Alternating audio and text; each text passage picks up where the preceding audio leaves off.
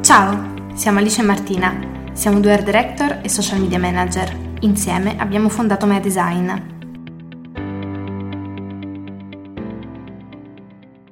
Il titolo del podcast di oggi è il Festival dei Drama e dei monologhi che non convincono. Si è appena conclusa la terza serata del Festival di Sanremo 2023, sono le 2.17, noi siamo devastate ma pronte per commentare insieme insomma questa uh, terza e ormai siamo ufficialmente a metà festival um, e diciamo che sono successe diverse cose interessanti questa sera che volevamo un po' approfondire uh, con voi. Intanto hanno cantato tutti i cantanti ma come sempre noi non ci concentreremo concentreremo insomma sull'aspetto musicale quanto più che altro sugli aspetti di comunicazione e iniziamo come sempre a raccontarvi un po' da dove deriva il titolo del podcast uh, del giorno.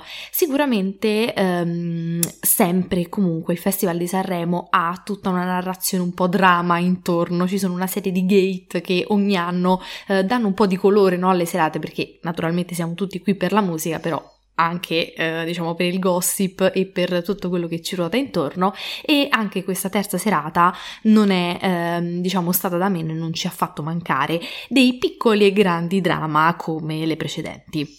Sì, diciamo che in questo caso il fatto che ci siano i social rende il tutto molto più avvincente e coinvolgente rispetto, non lo so, a dieci anni fa in cui sì, per carità i social c'erano ma non erano così sviluppati, magari non utilizzati da tutti gli artisti in gara, magari quelli più eh, grandi, insomma, non li utilizzavano, altre persone magari un po' con stili, mh, mm, diciamo, diversi, un po' outsider, un po' naif. appunto decidevano di non utilizzarli, invece adesso col fatto che sono un po' costretti a utilizzarli tutti c'è sempre del grande dramma e il primo è iniziato con in realtà un quasi drama, perché poi in realtà lo sviluppo è per niente drama. Meno male. Di ultimo, mh, mm, tutti voi ricorderete che nel 2019, quindi uh, l'ultima edizione No, no, non, non, ultima, penultima pre, pre COVID. COVID. perché io penso sempre al 2020 Covid, ma in realtà nel febbraio 2020 noi ancora eravamo delle anime pie innocenti e non per sapevamo poco. cosa sarebbe successo.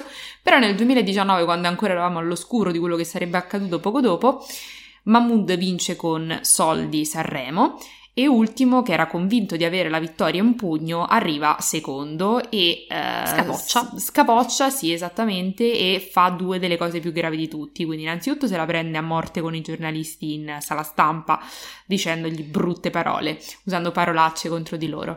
Anche se tutto sommato stavano un po' stuzzicando chiaramente un ragazzino arrabbiato, e quindi, insomma, non dico che sia la sono cercata, però ogni personaggio è a sé, ma soprattutto non fece la copertina per TV Sorrisi e Canzoni che di solito è d'obbligo per chi sale sul podio, quindi sui tre vincitori, insomma, perché scappò prima perché proprio non, non, ce la faceva più e in qualche modo insomma se la prese no, con, con Mahmood. Vabbè in realtà non è che se l'ha presa con il povero Mahmood in quanto Mahmood in quanto uno che secondo lui gli poteva aver soffiato no, eh, la vittoria. Tra l'altro quest'anno pare che si ripresenti la stessa situazione perché appena uscita la classifica e ultimo è secondo dopo Mengoni. Io prego. Secondo prego. me sarà una battaglia all'ultimo sangue che vincerà Mengoni. la fanbase più grossa. Secondo me è una questione di fanbase. Dici Anche non perché, è detto? No, perché comunque se vogliamo credere alla teoria del complotto, cioè che comunque Sanremo lo vince chi decide che Sanremo debba vincerlo, come dire, okay. cioè che non è una cosa proprio, come dire, pulitissima, se c'è il complotto okay. come dicono, mi sento di dire che ha molto più senso, ma anche proprio per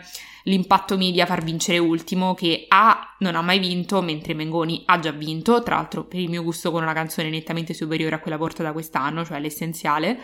E poi comunque intorno a ultimo, cioè ci sono, è come quando DiCaprio non riusciva a prendere l'Oscar e alla fine l'ha preso, okay, anche se non era secondo me per il suo film migliore, non ce ne fregava niente a nessuno perché lo meritava, cioè era talmente divertente che non fosse riuscito ancora a vincerlo e rosicasse palesemente anno dopo anno e cercasse di fare sempre di più per raggiungerlo, lo stesso vale per ultimo, quindi se vincesse secondo me sarebbe anche molto divertente, avrebbe una storia molto sì, migliore, cioè molto a livello storytelling media. divertente, ma anche lì sul palco, insomma, quindi se vogliamo credere a questo potrebbe finire in altro modo, ma Abbiamo fatto tutto questo sì, giro sì, tutto questo per dire che cosa è successo oggi, cosa ha fatto il povero ultimo. Il povero ultimo uh, ci ha condiviso nelle storie di Instagram la classifica di ieri sera, che era ancora una classifica parziale ovviamente, eh, dove mi si trovava decimo eh, e quindi mi stava bello alterato eh, e infatti eh, diciamo lo storytelling di queste storie eh, è stato portato avanti con foto della classifica, lui che eh, si mostra arrabbiato taggando Sanremo Rai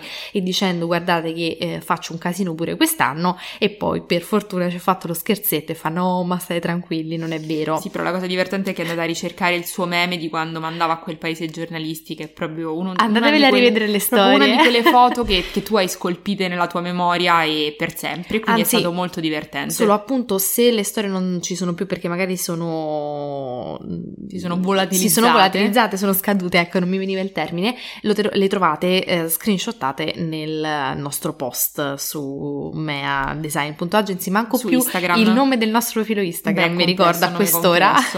Ad ogni modo quello che ci auguriamo per lui è che quantomeno non arrivi secondo, cioè secondo me anche lui meglio si terzo. augura, ma guarda anche meglio non essere sul podio, poi non dico ultimo, però insomma, proprio ultimo ultimo, però quinto, secondo me tra quinto e tipo ottavo non cambia niente, mm-hmm. mentre secondo me arrivare terzo o secondo ti rode proprio, soprattutto secondo che già ci sei arrivato e già hai fatto un piagnisteo infinito, quindi io mi auguro che o vinca o non arrivi quasi nemmeno sul podio, perché tanto è inutile, certo, abbiamo già visto che succede. se arrivasse secondo e se la sapesse gestire a livello emotivo, a livello di comunicazione potrebbe mm. farci, tipo Tananai ultimo Potrebbe fare il, manif- il, manifesto dell'Eterno esatto. Secondo, ma siccome secondo me Ultimo non è il tipo che si presta a queste mm. cose, cioè perché un conto Peccato, è un po'. cavolo! Però secondo me è giusto perché per rimanere eh, con, diciamo, coerenti al fatto che ognuno ha un personaggio che interpreta, Tananai è giusto che si faccia tanta autoironia, anche perché secondo me è il modo per cui è diventato famoso, perché diciamocelo l'anno scorso è arrivato ultimo perché nessuno di noi se lo filava. E è diventato poi e famoso. poi è diventato famoso perché ha saputo reagire in un modo intelligente, ha saputo fare del marketing intorno, della comunicazione intorno a quella super sconfitta, no? Ma ultimo non è, proprio nel suo personaggio sarebbe secondo me cringe se ci provasse, sarebbe uno snaturarsi. Sì è vero, però ovviamente così. per me è un peccato perché io avrei voluto una cosa bella di comunicazione, però è giusto per il suo personaggio. Ma si veste sempre di nero a ragione, hai ragione, Marti, hai ragione. Cioè, che è giusto. Alla è fine è quello, uno dei più centrati in assoluto.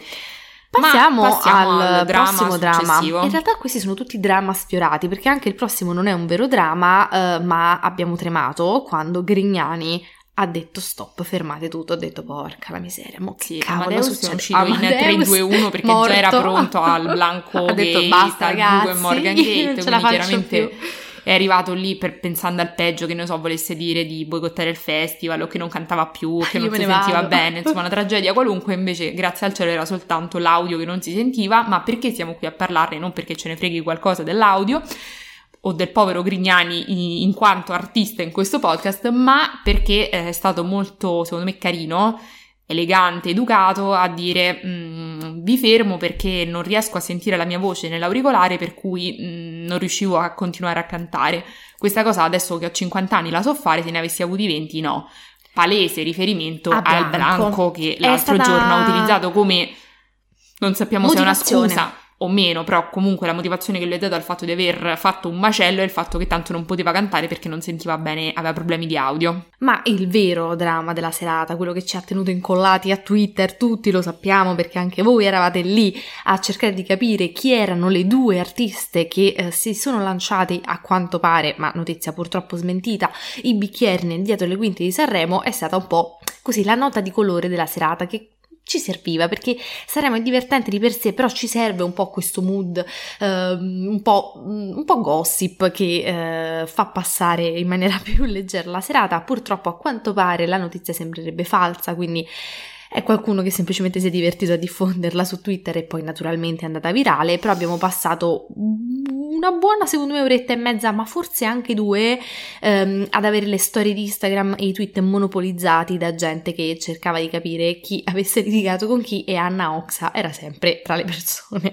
citate. Sì, infatti c'è stato un utente che ha, uh, ovviamente presente in quel momento a Sanremo, che ha detto che c'erano due persone, due artisti, due big in gara, uh, tali a e M, quindi soltanto con le iniziali per evitare danni e diciamo denunce e querele future, eh, si sarebbero insomma tirate un bicchiere d'acqua a vicenda, due bicchieri d'acqua, insomma questo non è chiaro.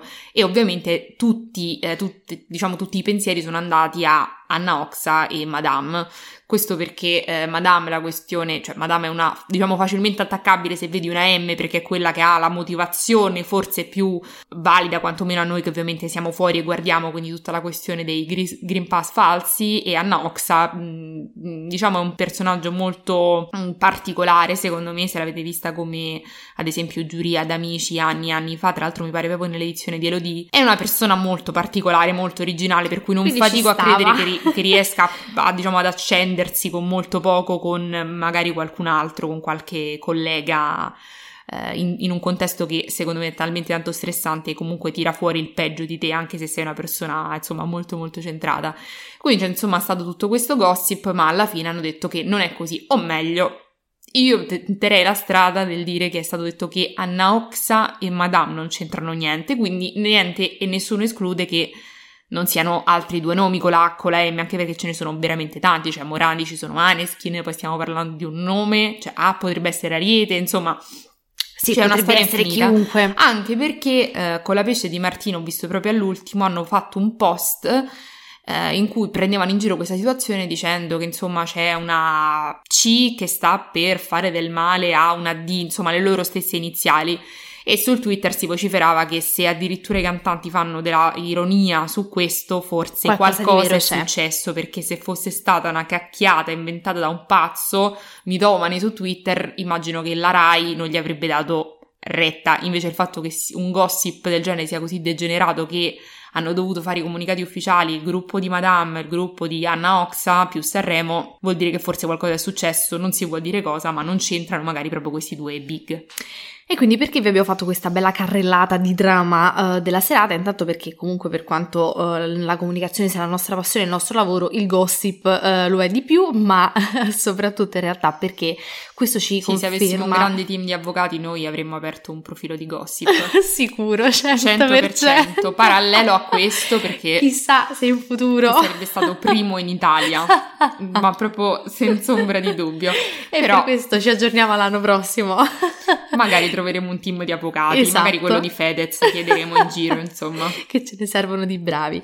No, però um, diciamo che in realtà la considerazione finale che secondo noi continua ad essere la più importante e che potrebbe sembrare ripetitiva a chi ci segue eh, in maniera costante perché è una cosa che ripetiamo spesso ehm, è che veramente tutto è comunicazione in questo caso il festival ce lo dimostra eh, facendoci vedere come Mm, l, come dire, il successo del festival sia dettato non solo dal festival in sé, ma da tutta la comunicazione che ci ruota intorno. Questo l'abbiamo già iniziato a vedere ieri sera, ma secondo me oggi è ancora più uh, stato confermato banalmente appunto da questo gossip. In realtà non proprio confermato, non sappiamo nemmeno chi ha litigato, eppure eravamo tutti là. Secondo me anche chi non stava guardando il festival. Per esempio, una mia amica mi ha scritto un messaggio e mi ha detto: Ma chi stava litigando? E so per certo che non stava guardando il festival. Quindi pensate come a macchia d'olio la comunicazione riesce a coinvolgere anche persone che magari direttamente non stanno guardando il programma in televisione su Rai 1.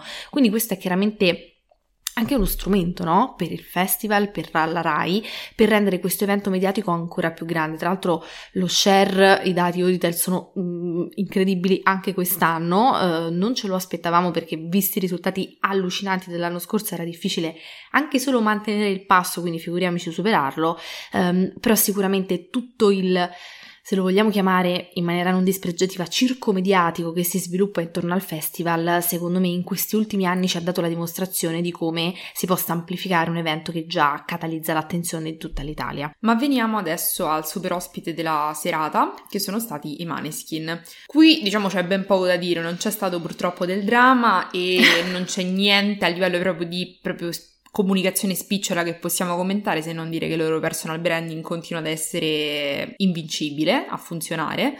Eh, loro funzionano e quello che ci chiediamo a questo punto è perché abbiamo invitato i Black Eyed Peas e non abbiamo fatto fare a loro più serate, perché tanto è evidente che i Maneskin per noi siano ormai il top del top ma dei basta super vedere ospiti. ama come li guarda come, cioè, manco... Beh, perché alla fine sono nati lì è stato tipo il loro sì. battesimo quindi ci sta e secondo me hanno anche una buona presa sul pubblico riuscendo secondo me a incontrare i gusti sia di, delle persone più classiche a livello di gusti musicali, quindi magari un po' più commerciali, sia secondo me a chi piace un genere un po' più, non dico di nicchia, no, chiaramente, più rock, però più classico più, magari. Un po' più trasgressivello, insomma, un po' più, sì, appunto, rumoroso, diciamo così.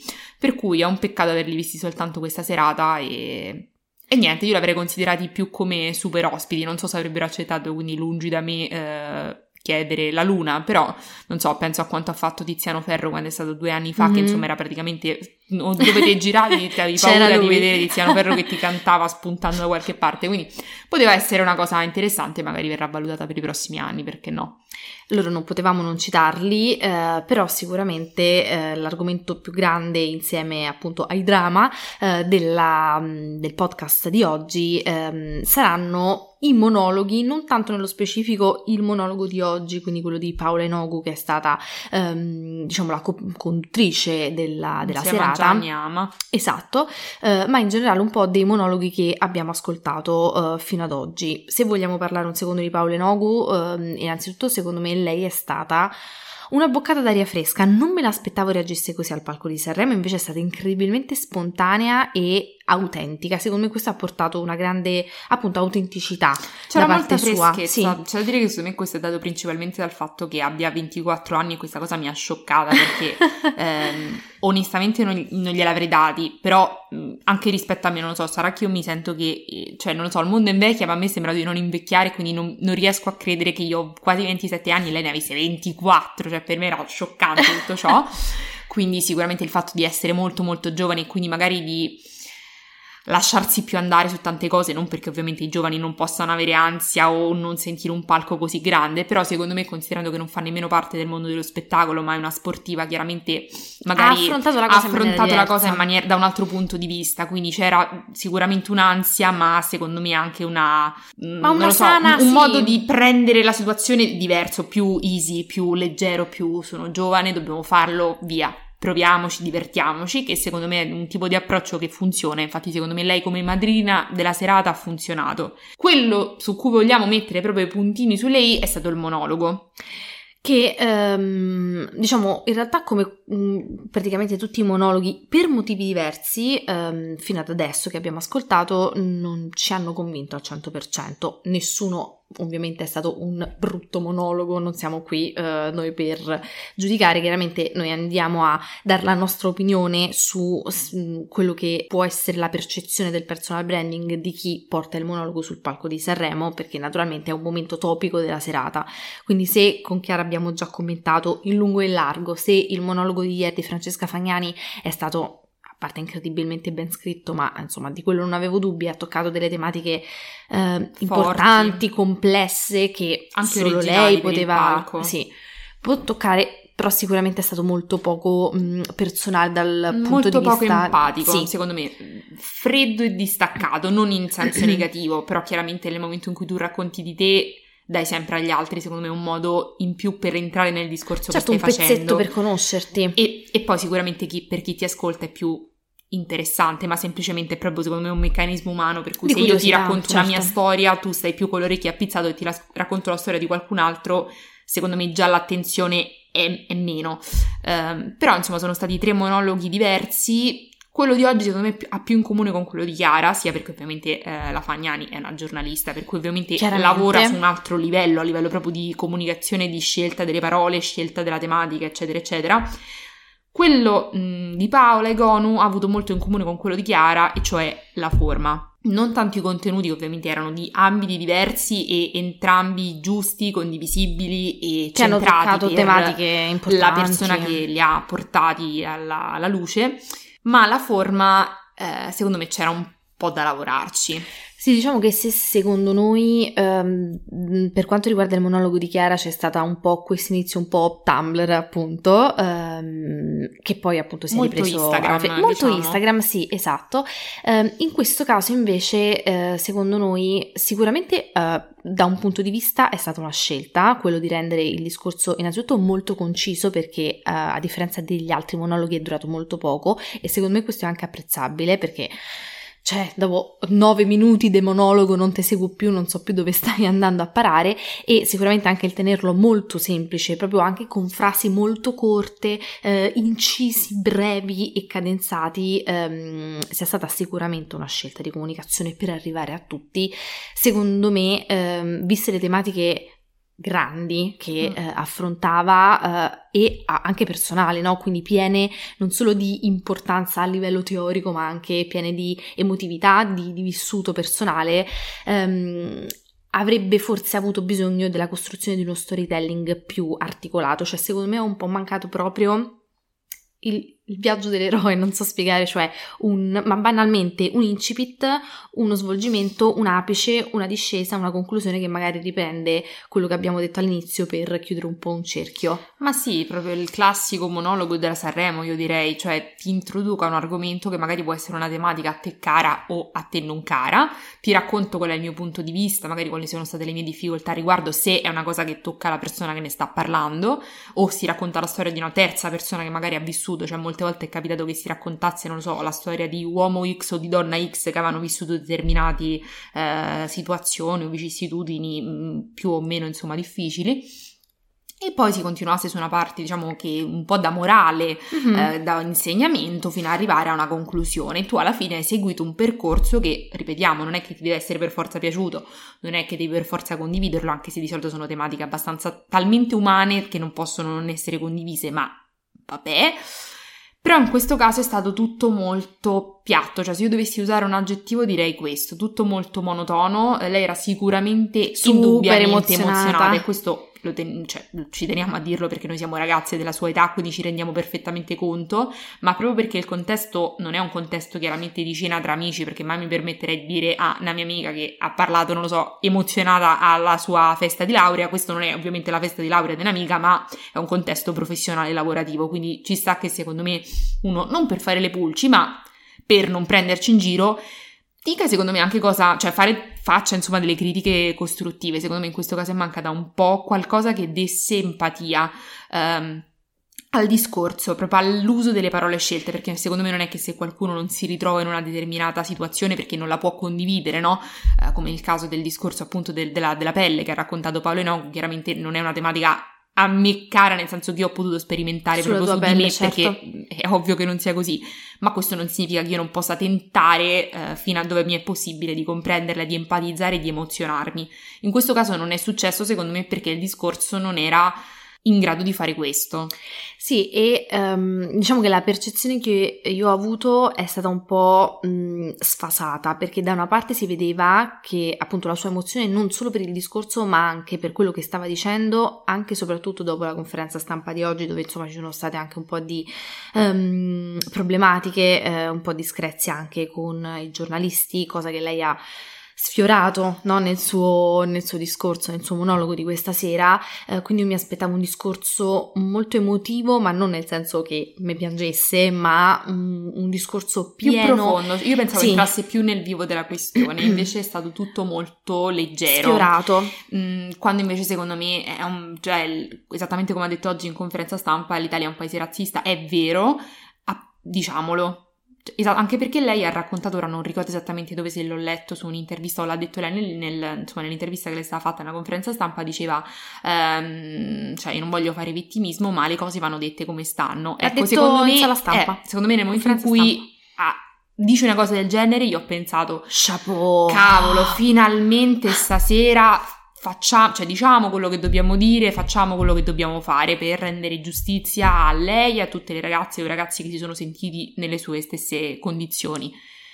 E invece, secondo me, è rimasto tutto molto leggero, mentre dopo un'affermazione così quasi provocatoria nei confronti di una società mh, in parte, chiaramente non tutta, grazie a Dio, razzista, e a tanti dementi che hanno commentato dicendo che dovrebbe ringraziare di stare eh, in Italia come se non fosse italiana quanto sì, tutti quanti noi, ehm, ti aspetti qualcosa che dica vaffanculo ma in maniera elegante. E ma invece... anche dicendo proprio vaffanculo. Esatto, invece è rimasto tutto un po' così. E sì, diciamo che sicuramente eh, lei, non essendo appunto, come dicevi giustamente prima tu, un personaggio pubblico da quel punto di vista, ma essendo un personaggio pubblico dal punto di vista sportivo, ehm, sicuramente lavorare sul suo personal brand da quel punto di vista, ho detto punto di vista 800 volte in 4 secondi, ehm, è, eh, cioè non è essenziale per lei in questo momento per lo sviluppo della sua carriera e eh, magari non è una, nemmeno una cosa che è abituata a fare, quindi mi rendo conto che eh, lei abbia strutturato un monologo ehm, in maniera spontanea e questo sicuramente è lodevole e tra l'altro ho visto anche tantissimi commenti super positivi su Twitter, quindi eh, se è arrivato l'importante è quello, eh, appunto questo è il nostro parere soprattutto a livello proprio di costruzione dello storytelling e ehm, secondo me si poteva fare forse qualcosina di più, eh, però insomma chiaramente questo non è il suo lavoro, lei era lì in qualità di eh, sportiva, di campionessa di pallavolo e secondo me in quanto campionessa di pallavolo ha gestito la serata in maniera eccezionale. Sì, e quindi ritornando al discorso del titolo, mh, al di là di questo di oggi, in generale finora non c'è stato un bel monologo che ci abbia fatto dire oh, finalmente, bello, finalmente lo voglio scorso. riandare a risentire. Ma in generale devo dire che secondo me è un po' che, c'è, che manca un monologo che dici oddio, adesso lo vado a mm. risentire, bello. Per esempio uno dei miei preferiti in assoluto è quello di Luciana Littizzetto della, mm-hmm. non mi ricordo se prima audizione con Fabio Fazio, comunque insomma parecchi anni fa sulla violenza sulle donne, che non era un argomento che la toccava dal vivo, poi ovviamente tutte noi, eh, come si dice sempre sui social, ed è la verità, ovviamente siamo state in qualche modo, abbiamo subito almeno una molestia nella vita, che fosse verbale, fisica, eh, più o meno, insomma, devastante. Però ecco, mh, mm, era un discorso che proprio, proprio, in prima, prima, prima persona non la toccava, eppure lei è stata in grado perfettamente di recitarlo e di mh, mm, far venire la pelle d'oca. Io penso di averlo rivisto non so quante volte negli anni a venire, perché era proprio d'impatto. Poi sicuramente lei ha, è una comica, è un'attrice, certo. quindi chiaramente ha una... Mh, mm, non è tanto un uso della parola quanto una facilità e una proprio sentirsi nei panni comodi nel dire certe parole, perché ovviamente dopo tutta quella televisione, dopo tutti quegli anni ti sei abituata e quindi secondo me puoi dire la qualunque e quindi sicuramente su personaggi così forti come una, anche una Paola Cortellesi è chiaro Mamma che mia, stiamo che belli o una suoi. Michelle Hunziker mm, è chiaro che stiamo parlando di tutt'altro livello però ecco secondo me è mancato un uh, monologo da pelle d'oco che comunque ti facesse dire wow adesso lo risento fino adesso sinceramente io non sentirei nessuno dei tre no io però nutro grandi aspettative su domani perché secondo me la Francini eh, è un personaggio eclettico e che nonostante porti spesso il lato comico ha una enorme profondità che secondo me, non lo so, me lo auguro, potrebbe uscire nel monologo di domani, cioè secondo me se questa edizione ci regalerà un monologo da ricordare sarà quello di domani, quindi io incrocio tantissimo le dita e intanto mi aspetto tantissimo da appunto la co-conduttrice di domani, ma mh, mm, nutro proprio grandi aspettative anche perché lei è anche una scrittrice oltre che essere un'artista, sì, una, so un'attrice. che tipo di monologo possa portare, però comunque il fatto già di essere un'attrice comunque un minimo ti aiuta quantomeno a non emozionarti a tal punto da non essere magari chiara in quello che stai dicendo, nel perdere il filo del discorso, nel sbagliare parole, che sono cose che comprendo, ma che chiaramente distaccano tantissimo certo. da quello che tu stai ascoltando, anche perché, ripeto, eh, non è per fare le pulci o per dare fastidio, ma non è, cioè nonostante per la persona che lo recita chiaramente quel monologo può essere empatico, non è un, un contesto dove, non che non possano accadere errori ovviamente, ma o non siano accettabili, però chiaramente più ne fai, più distoglie l'attenzione dal vero messaggio in questione. Quindi eh, confidiamo in Chiara Francini domani e vedremo. Lei è sicuramente una donna con una forte personalità che viene spesso fuori nei suoi personaggi, quindi sarà interessante vederla lei, lei Chiara e vedremo insomma come andrà e che cosa vi diremo domani notte. Direi che sono le 2.45 che possiamo chiudere questo terzo podcast di Sanremo 2023. Noi vi auguriamo buona giornata, ci eh, sentiamo questa sera su tutti i nostri profili social e domani con un nuovo podcast. Grazie per aver ascoltato il nostro podcast. Se volete saperne di più su di noi o su cosa facciamo, seguiteci su Instagram al profilo miadesign.agency. Alla prossima! Ciao!